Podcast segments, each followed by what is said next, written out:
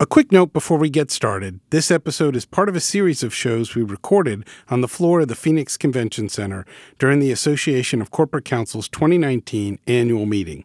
I wanted to point that out in case you're curious about the background noises. I also wanted to thank the ACC for helping make these episodes possible. Now, on with the show.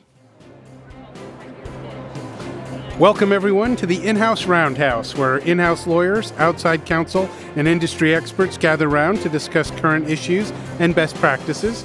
I'm your host, Mark Enriquez, a commercial litigator with Womble Bond Dickinson. With me, as always, is my producer, Brian Ewing. And sitting down with us today are Carl Peterson, who's general counsel for the Mid Atlantic Business Unit of Titan America, and also Stephanie Bortnick with Dassault Falcon. Uh, she's the associate general counsel there. Carl, Stephanie, thank you very much for joining us on the podcast today. Thank you. Thanks Good. for having us. Let me say at the outset, and I know we talked about this beforehand, you're not representing your companies in the podcast. These statements uh, that you share are just your own individual views, and we're going to talk some about social media professional development. But I understand you both work with large entities, and you're not intending your remarks here to be the final word with respect to those companies. So, As Thank much you. as I would like to impress my opinion on everybody that I work with, uh, they, they've told me to stop doing that in public. So here we right, right, you know, and we're not going to insist that by listening to them here, you know, that they they must do it. I'll educate Um, them in other ways. you know, I'm, I'm glad you were able to join us because uh, this is something that we haven't really hit on in the podcast directly, which is kind of the way social media is influencing things today. And I know, Carl, you had written an article a few years ago for the ACC docket that was titled Finding and Cultivating Your Digital Footprint. And Brian found that when we were getting ready for the podcast, and I said, "Carl clearly knows what he's talking about here." So, you know, get get that man on the on the show. But I do think it's. I, I noted it because it both talks about the risks, and I think as lawyers we're always focused on risks of, oh my God, don't say that, and don't violate this bar rule, and don't get uh, sideways with the marketing folks. But you also talk about the power of some of the social media in terms of building relationships, building professional connections, and I think sometimes in all the worry that piece gets lost. So. Uh, Yeah, absolutely. I mean, I, as I was writing the article, I started to think about it in terms of past versus future, right? So if I sit down, I look at my LinkedIn profile, for example, I'm thinking about what if a potential employer finds this. Uh, in LinkedIn, I found is a little bit of a different animal, of course, because everybody looks at that as the professional. So then they say, if I have a potential employer, they're going to go find my LinkedIn. So how can I make that help me in the future? And when they're doing that, sometimes they forget about what else do I have out there that's existed in the past. And this is a problem that has actually compounded itself as the years have gone by, right? So when I wrote that article back in, in 2016, I believe it was, Facebook was a thing, Twitter was a thing, uh, things like Snapchat were starting to get up and, and get up and get going, and Instagram and things like that. But at that point, there was actually an entire generation of previous social media, right? You had your MySpace and your Friendster, Right. And everybody kind of forgot. Right, people about forget those. about those that Right, are, right. yeah. But one of my favorite quotes that kind of echoed through my head the whole time I was working on that article is from uh, the Social Network, the movie about Facebook, where uh, at the very beginning, Mark Zuckerberg gets into his argument with his girlfriend, and she says, "Mark, the internet is written in ink." And, Ah. and I think that's just such a great Yeah. statement because anything you put out there, it's out there and it can be found. And now it just seems like every single day you hear something new about somebody who, well, he had tweets from when he was 17 years old, and now that he's a you know starting pitcher in Major League Right. Baseball, they're coming back to haunt him. So you're seeing how it can be harmful. But at the same time, I'm a, a young professional. You'll be 38 years old in a month, and the thing that I'm always thinking about is okay, what can I be doing right now to make myself more marketable? I love my job, it's, it's fantastic, but more marketable in terms of things like this podcast, right? You found me because this article was out there on the internet. Sure. Because it existed. So, what can I be doing in that aspect to put things out there to make myself a more well rounded lawyer and expand my network beyond the people that I work with every day, beyond the people I interact with in Norfolk and Virginia Beach, but you know, to folks who are living and working in Houston or Denver or wherever they might be. So, I think there are some real benefits out there. I think there are some real risks, but um, I think that we as lawyers are uniquely, as you said, considering the, the negative aspects of it, and nobody's really harnessing the, the positives of it at the same time. Not nobody. It's it's one of those things where it's like if this thing is so powerful, it can ruin people's lives.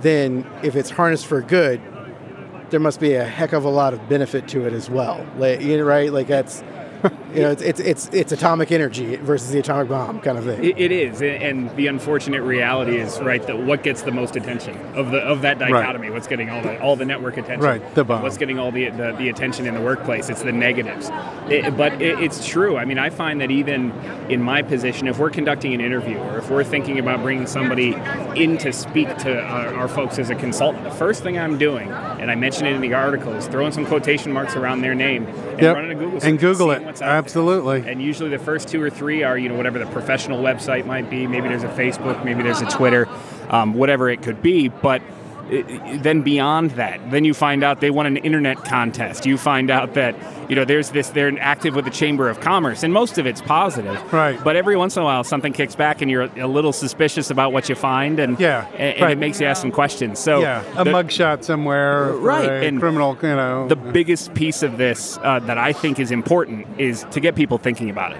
Because there's a lot out there written about folks that they have no idea is out there. Everybody thinks that, okay, I, I don't maintain social media presence. I don't have a Facebook profile. I don't have a Twitter feed. Therefore, I don't have to worry about this. And the reality is, you do. Because your friends, your family, your colleagues, they have social networks. Um, your local newspaper has a web page. Your local Chamber of Commerce has a web page. And they maintain membership, they maintain pictures, things like that maybe not bad, but it's good to know about. Absolutely. Stephanie, are you a, a social media user? What what do you do yourself? And then let's talk about uh, some of your experience with ups and downsides of it. I'm I'm a more cautious user, I'll say. Uh, probably Carl is. Um, I'm uh, I'm mostly LinkedIn, Facebook, but Facebook intended for more of a family environment. I know my mom and my dad are out there, so Yeah, uh, that's right. so um, uh, you know my use is is limited. I'm mindful. I had um, a family member who actually, in her youth, broadcast much more of her personal life than she really uh, should have, and she had some repercussions from that.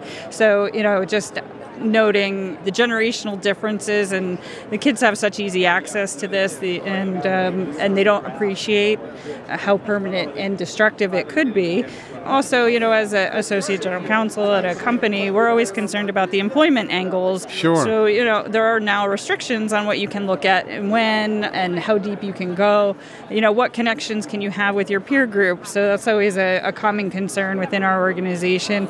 As a senior member of your organization, you're not supposed to invite um, friends to Facebook and, and maybe not even to LinkedIn, you know, so but if a subordinate maybe invites you, is that okay? Where do you draw the line?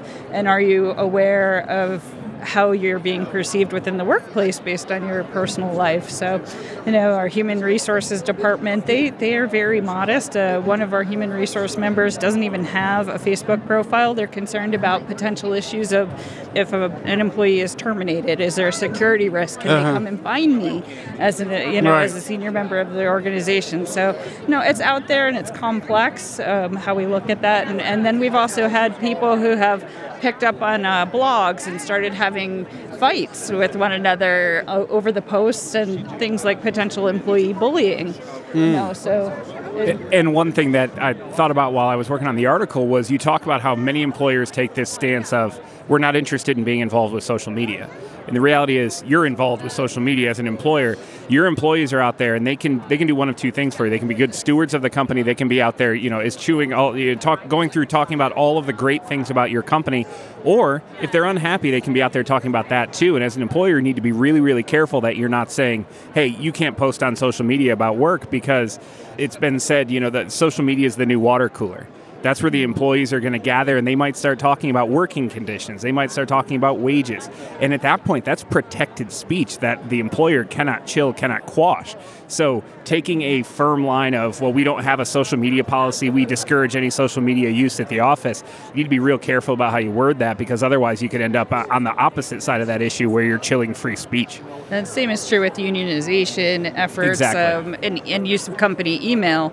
There are certain restrictions where you're not supposed to use, obviously, your email for personal purposes, but that's an accepted class of communication depending on mm. where you're located. So even that email, if we're doing discovery or researching issues, that's something to be aware of that you're not allowed to really look at that component of content. Are there any HR concerns for employers doing what Carl described about just Googling, you know every applicant and seeing what they are. I, you're I- not allowed you're not allowed at a certain point right if you find out somebody has a profile out there and therefore they're not offered the job why is it that they weren't offered the job is it because the person you know you could see their age you could see their uh, gender I got you. So the concern is you will learn impermissible factors Uh, right, in which- the review that could potentially do it. right Now, what if you say, well, I saw them, you know, chugging beer or smoking pot or whatever, you know, behavior, and that's not consistent with our what we're looking for in the image of our employees? Mean, I is it- think it's a question of protected class at that, right? Is it, you Right. know, is it a, a failure to hire due to a certain legal reason uh, that's protected, or is it for some other reason? Um, so I think it's, I think it's a real, uh, and and you can't unsee it, right? I mean, once you've Sure. now Googled that person,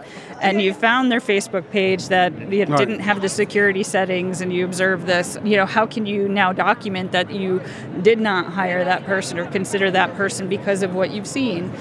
but then kind of taking that back to the opposite side, right? As the potential employee, as the applicant, you, you want to make sure you don't have those pictures out there of you chugging beer, of you doing these things. I mean, eh, of course. I'm particularly aware of this as a lawyer, but even as a law student, when Facebook had really just kind of got up and going, I graduated in 08, so Facebook really blew up in like the mid 2000s, beyond, you know, once it grew uh, out to other institutions.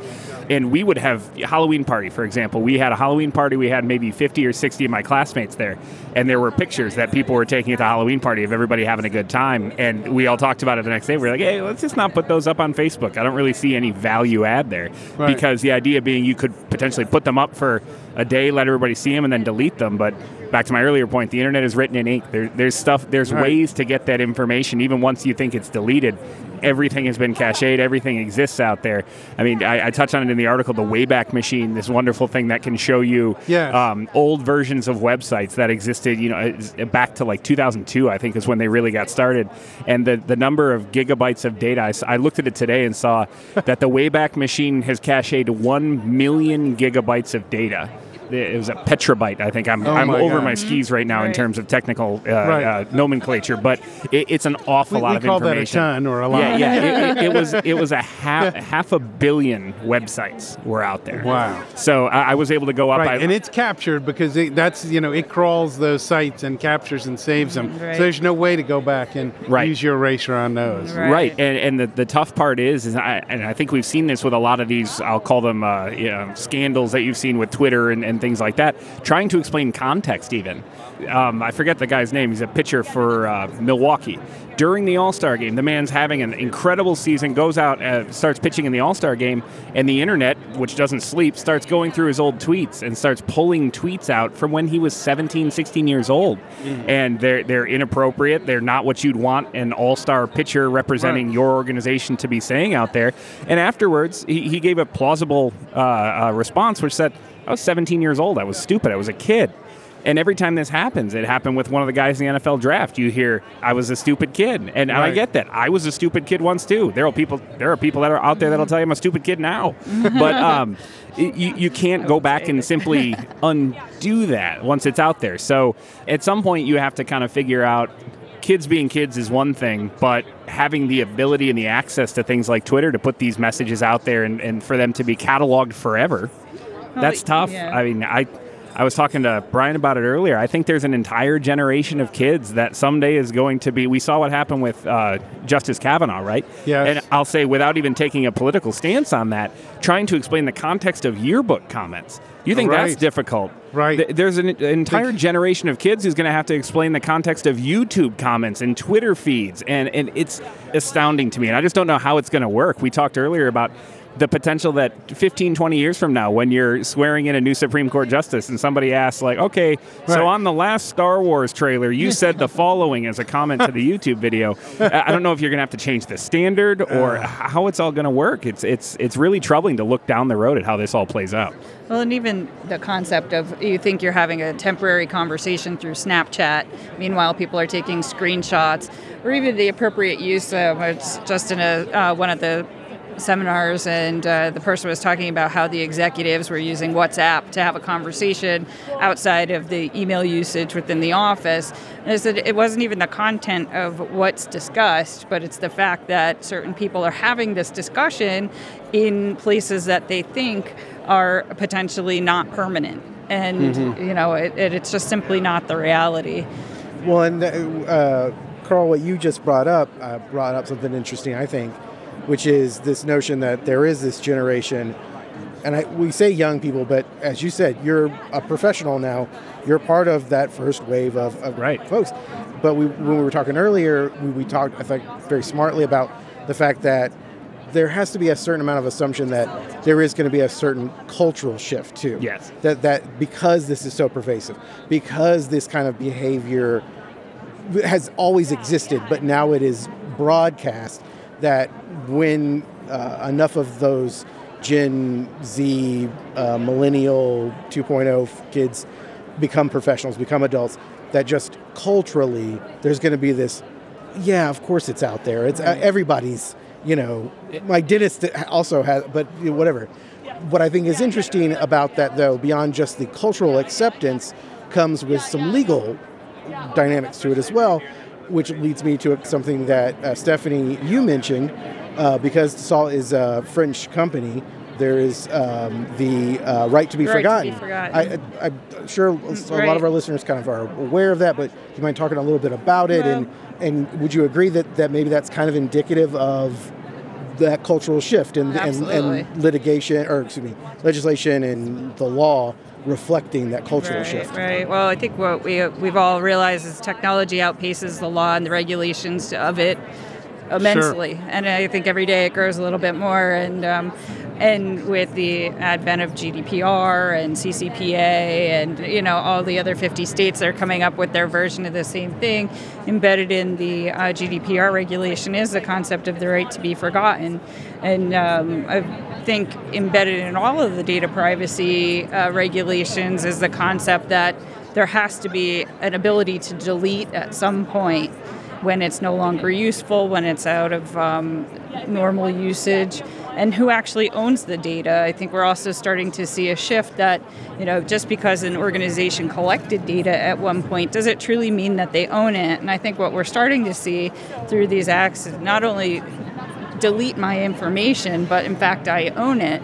And even the concept of, you know, can you sell your own data at some point? Like, right. is, is the market model going to shift completely um, over time where people recognize, no, that's mine, you, you've effectively stolen it? So I think we're just starting to see with the right to be forgotten and some of these other data privacy acts that the, this is the beginning of that shift. Well, and that's also even reflected on the Wayback Machine. I, I was looking into it this yeah. morning. It had been a while since I'd gone back and looked at it. Um, that's actually been ruled illegal in Europe. So the Wayback oh, Machine. Really? they've recognized that the information that's stored in the Wayback Machine does in fact belong to the individual and not to the company, and, and they can't freely crawl those websites anymore. So there are certain jurisdictions in which they've had to curtail what they're doing with it.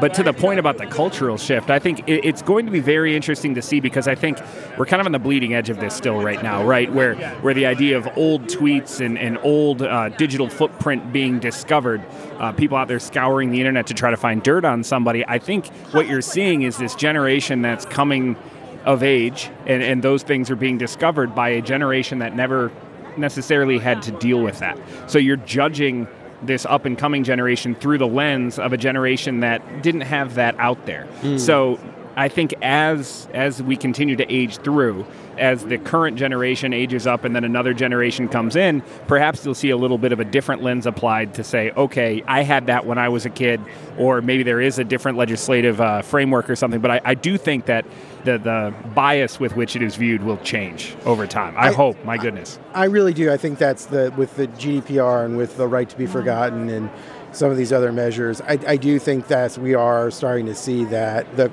again the cultural shift, the, this understanding that yeah, it was captured, it was whatever. And so and we've seen it throughout history in law, right? That you see a cultural shift, and sometimes it works, the, you know, it, not necessarily chicken or egg. It's sometimes the one reflects the other and the other, you know, or right. vice versa.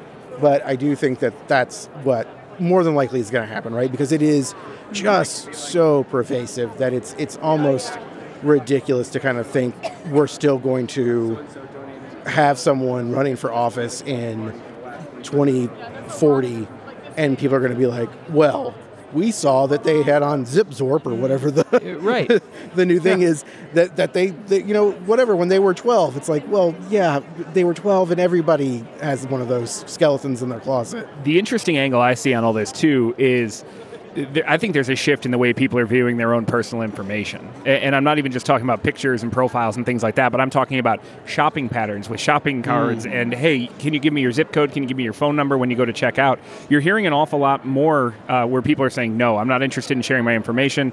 Uh, you see Zuckerberg in front of Congress answering questions about what but, they're doing with information. But the, op- the studies have shown the opposite. Studies have shown that younger people, when they're surveyed, say, eh, yeah, it's fine. I, I, I, they can collect all the data they want of me, and it's they're going to get it anyway. Whatever. That I think is fascinating. it, it, it is. Um, I, have always thought that the framework under which people provide information freely is interesting because, for instance, my mother, who will never give anybody her zip code or her telephone number at the at the shopping line, has a massive Facebook profile that's rife with, uh, right. you know, it, it's it's pictures of puppies and it's recipes and it's things like right. that, and that's awesome. You know, great, good for her. But what she doesn't necessarily realize is every time she posts from that, it, it tracks her location. So it says posted right. from, you know, Ann Arbor, Michigan, and then two weeks later, it'll post from if she's on vacation vacation. And what I think is interesting about that is you think to some of the practical realities of that, right? If somebody really wanted to track her and be like, well, yeah. I was thinking about breaking into a house, and now she just posted here, and I know she's in Maryland or she's in Virginia. So, yeah, look, her, her house is probably empty. That, sure, that kind of thing, the practical right. stuff that you're just giving up. Well, and, and that's the, we hear that example used a lot, which right. I think is interesting. That idea that you are giving up this information and that again that cultural shift of well they're going to have it anyway you know it's they is, may prefer it even because as the artificial intelligence starts to uh, be applied more correctly and um, in really understanding what your preferences might be, it can cater data to you. So we're you know just learning about it, TikTok um, as an organization using yep. artificial intelligence, and so they're searching so much more than you can possibly search on your own to find content. They're they're doing it for you and providing it for you. So if the content is if that's a service you want, then great. There's right. there's a place for it. You know, alternatively, if you're an organization trying to claw that information back, that's a completely different issue. Now I, I work for a, a company who makes a product that lasts at least 50 years, and, and we're required to keep data for the life of an aircraft plus 30 years according to regulation. So now I have 80 years worth of information. How do you begin to take that information and draw out personal information? I mean, that's it's right. a an undertaking that is very challenging, particularly as we start to move more online you know, how is it that we're going to start processing? Are people going to become numbers as we're starting to do our software uh, planning and um, coding? How are, are, we treating vendors? How are we treating our customers?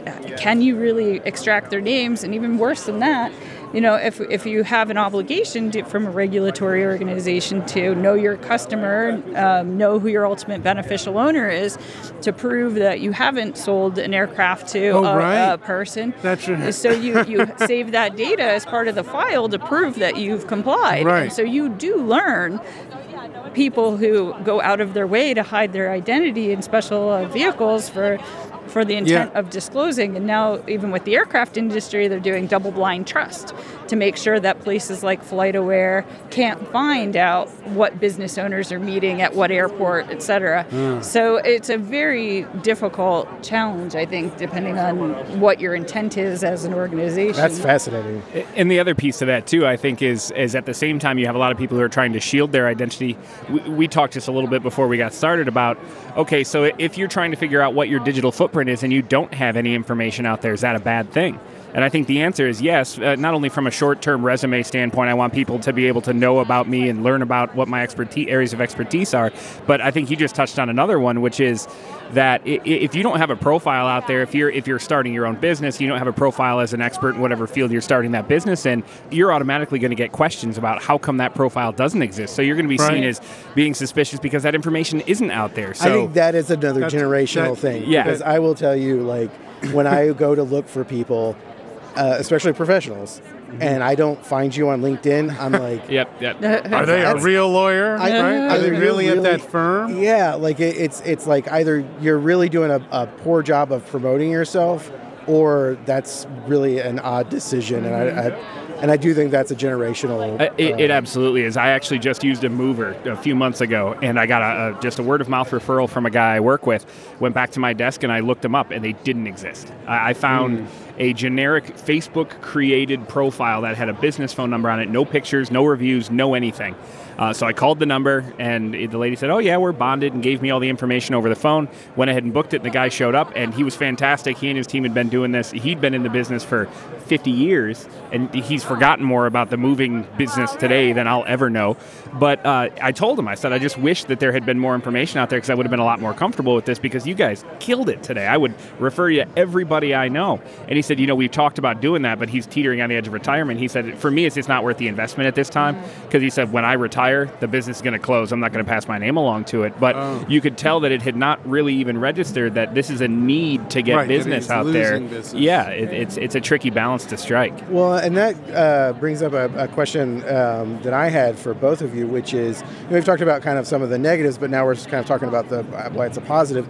I would love to hear from both of you as professionals, as attorneys, how your digital footprint has been beneficial, and, and if you have tried to capitalize on it in a positive way. Um, I would say for me, um, I'll, I'll notice that more people will reach out depending on what's posted. Um, I've met good friends. You know, uh, Carl and I both belong to uh, the leadership team for the small law department, which is how we've met, um, and we've The written ACC an article. Small right, Small we wrote an article um, on uh, compliance, and I had a local um, attorney reach out and say, "Hey, I read your article. I really appreciate it. Let's have lunch." You know, and and so then you start to build networks, um, and you can meet more people and discuss interests that are similar and help one another and even maybe a, a non-public forum right? So they say oh you're a person who knows about this. Let's you know let's have lunch and talk about uh, challenges. And it uh, it started a, a nice friendship where we were able to really collaborate on a lot of other topics and and help one another with certain challenging issues that you may not want to discuss in a public forum. So you know just having uh, contacts reach out I think has been uh, really helpful for me Yeah, and I got involved with the docket. Um, I, I've always been interested in writing, so I reached out to the docket and said, okay, what do we have to do here? And I, I did a couple of articles that showed up in the print version, but then they said, hey, we've got an idea. You could have a regular law department management column. So every three or four weeks or so, I was I was churning out an online column. Didn't have to wait for the publication. Oh, wow. And it could go from my desk to being published within 24 hours. So I, I put a ton of articles out there. Uh, real quick hits on things like email etiquette and how to manage workflow in a small law department, things like that. Which a kind of scratched my itch for wanting to write, but b I was getting cards from folks who had come across the article or emails from folks saying, "Hey, I really appreciated what you did out there on this." I at the ACC meeting the last couple of years, I've run into people who recognize my name from the articles, so it's helped me kind of grow my own what I'll call personal brand, professional brand Yeah. now in a way that I, I came from law firm practice, and when I was in the firm, it, a lot of it was kind of dictated, right? It was it was your profile with the firm will be X, Y, and Z because I was a junior associate, and at that point, I wasn't out rainmaking. I Not how the marketing department at Womble. Of course, no, no, definitely not. Definitely not. Just want to be Um, about that. the words of Carl Peterson do not necessarily reflect. Yeah. Okay, um, but but it, it was just a lot different because when I went in house, I had a lot more autonomy, not in, only in terms of work, but in terms of you know go forth and flourish, go forth and be productive. So I've really kind of taken that at face value and, and pushed myself to be involved with ACC, to do things with the docket, and to get my name out there as a professional because I know that if I don't do it, nobody's gonna. so right, um, and right. in one of the most fruitful examples of, of what I've gleaned from all this, I'm sitting here at a lovely table with, with you three talking about the merits of something that I had out there on the internet. I mean, it's kind of come Sure. full circle. So, Yeah, no, that makes sense, right? And it does, and it was out there for a while. So Yeah. even though you wrote it a while ago, It, it's it was. it's it still was because when I saw the email come in and say, "Hey, I saw this article and I was really interested in it," and it was attached to the PDF, I double clicked and I said, "I have no idea which one this is going to be," uh, but I was pleased that it was this one because it was the longer form one. I could have talked about email for probably an hour as well because I Right. have some bones to pick with people that I email with, but but I really like this uh, this topic as well. It's great. I wanted you mentioned the Wayback Machine a couple of times. Yeah. Some of our listeners may not know what it is or how to use it. Can you give us just a little bit of practical tips? If, if I say, "Oh, really? I want to go find what was online three years ago," how do you actually do it? Yeah, sure. Um, I, I, I believe it's just waybackmachine.org, but or you can Google Wayback Machine. And what it is is it's a service that the, the technical term that you used earlier is it crawls the internet and it takes snapshots of web pages that have existed, and it does it on a rolling basis, a little bit like they do with Google Maps, right? You see the cars out there just taking pictures of streets and updating and all of that. It does that with websites. It, it catalogs and curates a catalog of websites all over the internet, so you can go to the Wayback Machine, type in any URL. So you could look up TitanAmerica.com or Wom- WombleDickinson.com or whatever the, the, the actual Yeah. website is. I apologize, um, but the actual website, and it will show you it, what days it hit that website from the year 2002 onward. So I think this is an incredible thing, not only to see kind of the, the evolution of, of different websites over time, but as a business owner, you could go back and you could do a visual history of here's here's the uh, footprint our company has had since we first started. So what improvements have we made? Where have we where have we kind of lost? The interesting thing is um, there are some limitations to it, right? So it catalogs the URL. Um, it doesn't do a great job with pictures. So if you're going back to look for like a, a picture of a partner who existed at the law firm 20 years ago, you might might have some problems with that. And as websites get a little bit more complex, if they're more than just a real basic code, if they've got Flash installed and things, it, it, it gets kind of prickly with that but uh, you can go back and you can see. So if you had a, a personal blog or a website for your own business, and you were concerned about, hey, you know, we had we had that one person who worked with us for a long time who went on to do nefarious things or to you know become infamous for some crime or something like that. You could go out there and figure out, okay, how did we hold that person out when they were with the company? And that's an extreme example, and I get right. that. But um, it's a real useful tool to be able to go back and see. As I said, the internet's written in ink. It peels the page back and shows you what the ink used to be as opposed to what it exists as today. And do you need to know the URL? I mean, can you do the equivalent of a Google, like a term search Um, thing? you, would probably have to have to marry together two searches, right? You could go to the Google and you could figure out what the URL is and just copy and paste the, the URL into the Wayback Gotcha. Machine. I will say, and this is not intended as a slight at the good folks who keep the Wayback Machine up and going, it, it's not incredibly user friendly, and I think they've started to put caps on how much you can search, so you can't just spend all day searching for every iteration of you know these 15 websites that you want to take a look at. I think it's five per day, something like that, that it allows you to go back and do. It's a massive undertaking, right? Sure. So uh, I think they must do that to, to control their own traffic and make sure that they're not being hammered by everybody out there looking at these things. I, I do know that it was something that we used, uh, for example, in law school a little bit more often to try to find out some things about if we were interviewing with partners and we wanted to we wanted to learn more Yeah. about what their early career Right. was like or something like that. Right. Um, it, it was really popular then, and I think it's fallen out of favor just a little bit. If nothing else, um, people don't know about it very much Yeah. um, because No, I I, that's- I got a couple of notes about this article that they weren't familiar with the Wayback Machine at all, and it sounds like a, a made-up thing. But Yeah. it- it's a good it's a good way to poke around at the internet, and even for your first time to just go on and see if there's anything out there you're interested in. But just to have it in the back of your mind is something that's out there and available to you. It's a reference to the Wayback Machine from the uh, 1960s cartoon Mr. Peabody and Sherman. I don't know if you remember that one. I don't. Uh, it was one of the. Um, It's one of the Hanna Barbera cartoons, is it? uh, I don't think it was Hanna Barbera actually. I think it might have been Sid and Marty Krofft, but I, I might be wrong. But um, yeah, it was uh, a little boy and a genius dog, and they would travel back in time and educate children on whatever. Uh, but it's uh, adorable and obviously stuck in my in my brain. Yeah. Good. Well, and I know we were talking about some of the positive uses of social media. I wanted to end with just talking a little bit about company use. I, most of our discussion's been on individual Sure. uh, use of social media. As lawyers that work at companies, do you have thoughts on company use of social media as a company account? And is that handled through marketing? Does what role do you play as in-house counsel? That's that other balance. You want to start with that, Stephanie? Sure. Um, I, well, we value social media, obviously, as a company. Our marketing department, both here in the U.S. and in France, um, keep a very close tab on what's happening. But we obviously use it as a marketing tool. Uh, we'll set up elaborate demonstrations of you know aircraft in flight and um, mm. other ways to showcase something that people couldn't really observe firsthand themselves. Right.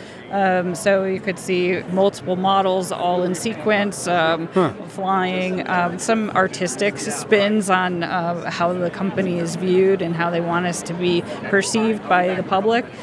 And um, can I um, interrupt? Do they use? Sure. Is that a Facebook or do they use? Or is um, that their our own web page? Okay, your own web. Um, okay. But they do have you know Twitter, Facebook, um, any all, all, of them. Okay, gotcha.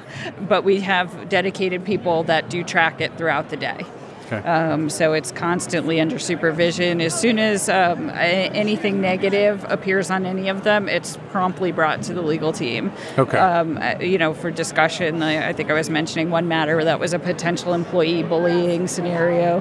That's something that we need our teams to be aware of, to act quickly, to make sure we're handling that information appropriately.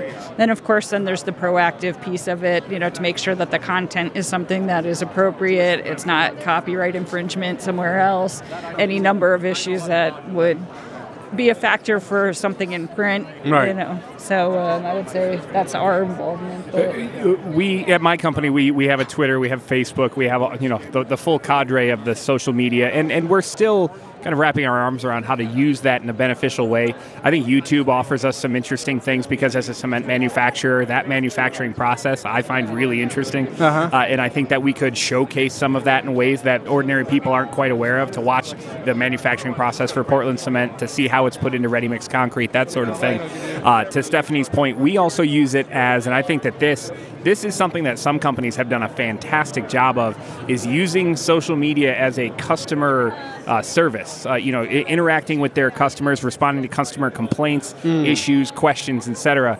Because I-, I tend to get pretty frustrated if I have to pick up the phone and call somebody and wait on hold for, you know, 25 minutes to get to get customer service. The airlines are a great example of this, uh, and most of them have done a fantastic job of leveraging social media. So if I know that if I pick up the phone and call someone, it's going to take me 25 minutes to get somebody who may or may not answer my problem. But if I go on Twitter and I tweet at them, say, "Hey, I'm having an issue. Can you guys help me out?" most often I get a responsive tweet back within five ten minutes. I've seen it with United, I've seen it with Southwest, I've seen it with Verizon. I've never tried that. It's and I part of me thinks that the real reason you're getting the prompt attention on social media is because it's public, right? Because right. somebody could go out there and say, what kind of consumer complaints does this particular airline have? And if they see all these tweets of people asking for help and not being helped, I think it's, it's a real PR problem. And that's one thing that I've tried to impress on our folks is if we get a complaint, if we get somebody popping on Facebook and saying, "Hey, I was behind your truck and it tossed a rock and broke my windshield, and I want to talk to somebody about unhappy, how unhappy I am," you have to respond to it because it's out there and it's it's in the public domain. Everybody else can see it, and you know, as, as the admin, you theoretically have the power to delete it. That doesn't solve the problem; it just makes it worse. But it, it gives you an opportunity to interact with your customers in a way that I don't think really existed 15, 20 years ago.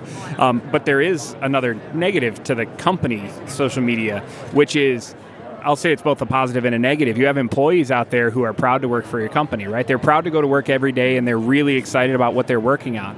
So what are they going to do? They're going to get on Facebook and they're going to start talking about it. And they're going to start posting pictures of it. And they'll do the same right. on LinkedIn. And we work in an industry where all the time we're doing work for customers that really don't want their yeah, information they don't published, on right? Facebook saying, so I've had oh, to have here's the new jail that we're building. Exactly, whatever, right? exactly. So I've had to have several conversations with our folks about just be real careful because a lot of the contracts we sign have NDA provisions or confidentiality provisions in them. They have things that say no publication without our consent. So if you're out there on the job site, you're super proud of yourself, you snap a selfie and there's a sign in the background or some other uh-huh. identifying factor, right. um, uh, you're probably right. going to get a right. You're trying me. to do something positive, but it turned out negative. Yeah. Uh, so so it goes back to educating the, the, the folks. So that way, again, you can't, as an employer, turn your head away and say, no, we're not going to have a social media policy because the social media is going to come to you. You just need to figure out how to deal with it. It is, and uh, you know our social media policy is relatively new, and we had a number of circumstances popping up that prompted us to be sure that uh, we put a policy in place. And in one instance, it is it's that it's not the negative; it's a positive. Your employees love your company, they love your product, they love what they're doing. In one case, an employee had taken our logo and um, morphed it into the Olympic colors. Uh, and, um, so we had this morphed double copyright issue, and it wasn't posted internally. It was posted on an individual's Facebook page and out there, and another employee observed it. And so, you know, uh, it, we had a polite conversation about just what it, what does that mean? What can you do? What can't you do? Um, Do you make an effort? Because obviously, as a PR person, I'm like, uh, I don't want to. I don't want that person to now go. Okay, well, I'll never post about the company again because clearly, like that's phenomenal, positive. Like you know, the more of that we Glassdoor, can do, right? yeah, yeah. Of Right. course. So, uh, how do you, when you have those conversations, how do you walk that line so that they don't feel like, well, I didn't mean I won't ever post anything again because I don't want to get in trouble. How do you like go like, no, no, no, I please, we, I, I would love that you, you love your work so Mm-hmm. much, just Yeah, I, I, I've said that exact same phrase. That's usually how I start that conversation. Is look, I, I'm really happy that you're proud to work here. I love this company too. It's a great place to work. Um, you just have to realize we're all working within constraints, right? Because I know the minute I pick up the phone and I call somebody in the field and they see the legal department on the other end, they're automatically a little reticent to even pick up the phone. But what I try to do is pay them a great deal of deference, right? Like you're out there doing your job, I'm here doing mine.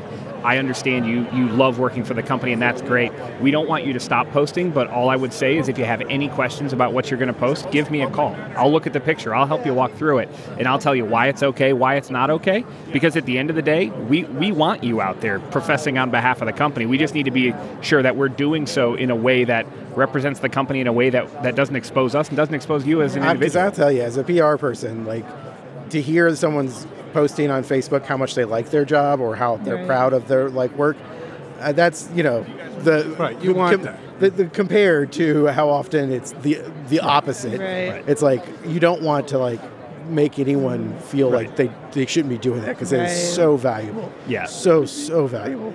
Our marketing team is pretty good about sending links to uh, all the employees as well about something interesting that the company's done. If they've done, you know, a, a new model, a new test flight, interesting new pictures, they'll they'll give the employees, hey, if you want to share this link, here it is, um, and and we'll allow it has all the appropriate copyright and other protected uh, language on it so it's helpful too so that's an easy one for the employees who really are proud to just take that link and put it right on their as a PR tip, I would say, you know, if if you want to be proactive, work with your uh, marketing and uh, communications departments to come up with. Uh, so, for instance, like the site where you're building something and your folks are excited about, work with them to um, work with the communications department, marketing department to produce some social media posts that incorporate the, the folks who are there doing the work and make it available to them so that they can post it and, and use it or uh, have them send us your stuff and we'll post it through our system. That way you can filter out you know what works and what doesn't.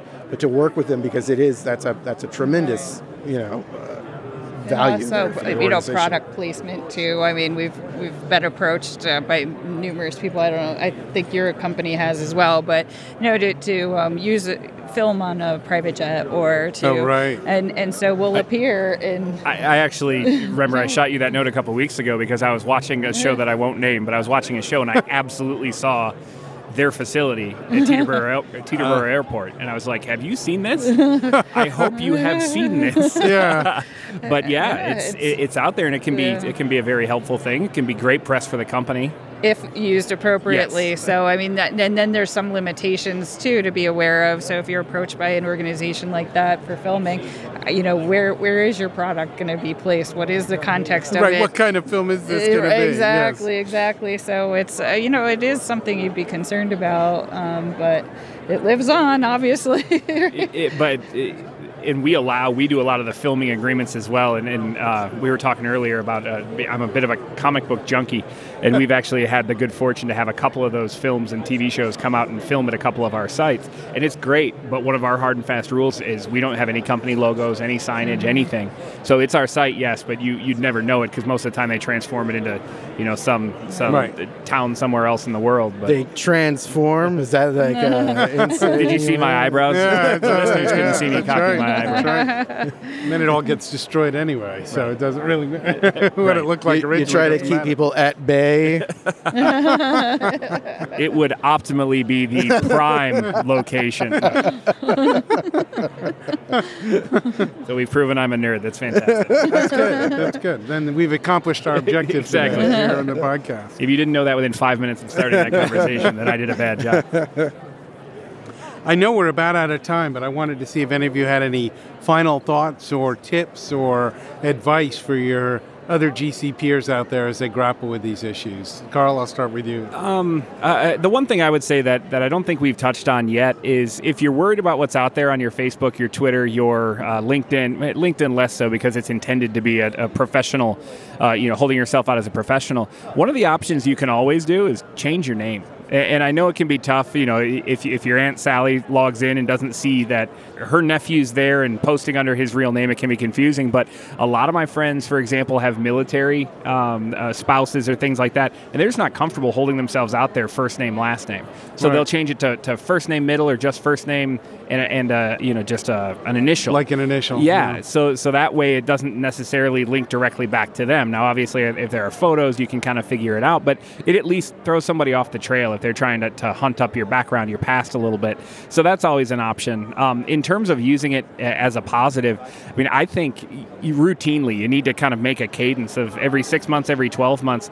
Is Google yourself. Just take a few minutes and see what is out there. You can set up alerts too, like I've Yep, done uh, with yeah, Google, right? You know, where Yep. I get it every time there's now there is this Mark Enriquez soccer player that I keep getting alerts on. And I'm like, You know, for a while my name's so unusual, I thought there'd be nothing out there, but now I, you know, find I, di- I didn't win that soccer game, but I, I, I realized I have a golfer and a Scottish folk singer out there, and the former general manager and president of the Kansas City Chiefs is out there walking around with my name. wow, The there you go. But um, Well, if you it- it- decide to go into uh, football, that could be, you know, it could be could be useful. um, I don't know the man, but I will tell you he was he was uh, run out of Kansas City uh, in a relatively uh, oh no, negative fashion. So I, I try to distance myself. But um, but what I will say is it, it's it's a good tool out there to to see what's out there, both positive, both negative.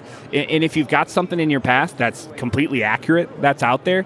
Figure out how to best take that on, um, and I think that that's an important thing too. Is just because you have something in your past that that you might not want an employer to know, you, you might not be able to bury it. You might not be able to hide it forever, but you can know about it and control the message as you Yeah. go forward in your No, that's professional good point. career. So. great, thanks, Stephanie. And I would say, uh, you know, on a personal and a professional level, um, you know, I have two different views. My, my brother's in the military and has uh, risen through the ranks. And, um, you know, for him uh, to be promoted required an extensive background search, which includes family members.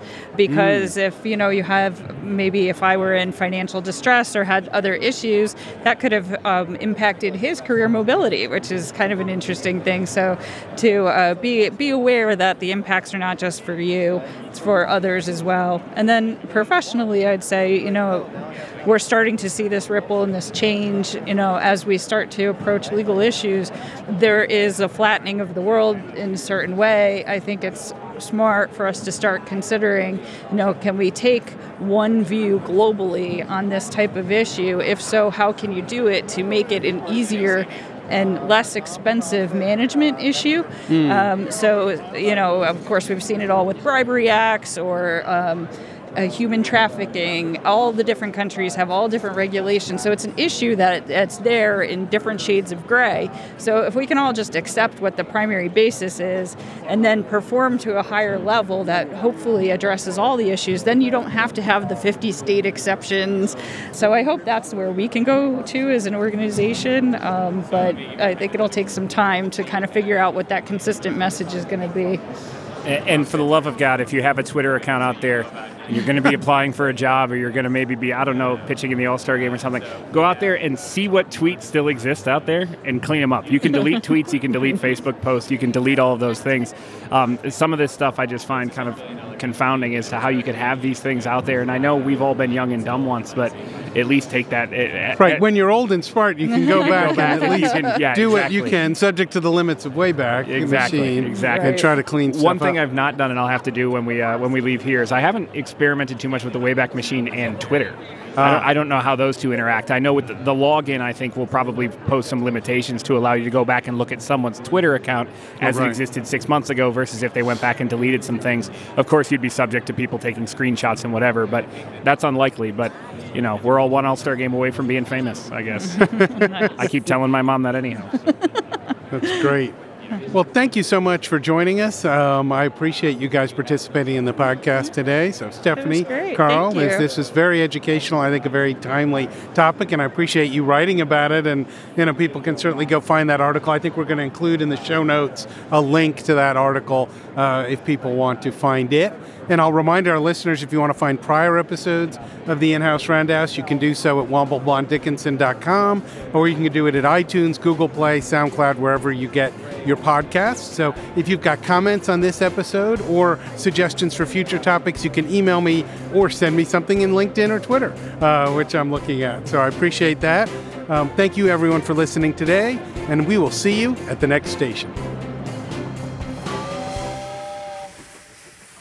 In House Roundhouse is a production of Womble Bond Dickinson. Brian Ewing is our producer, and Robert Daughtry is our audio engineer.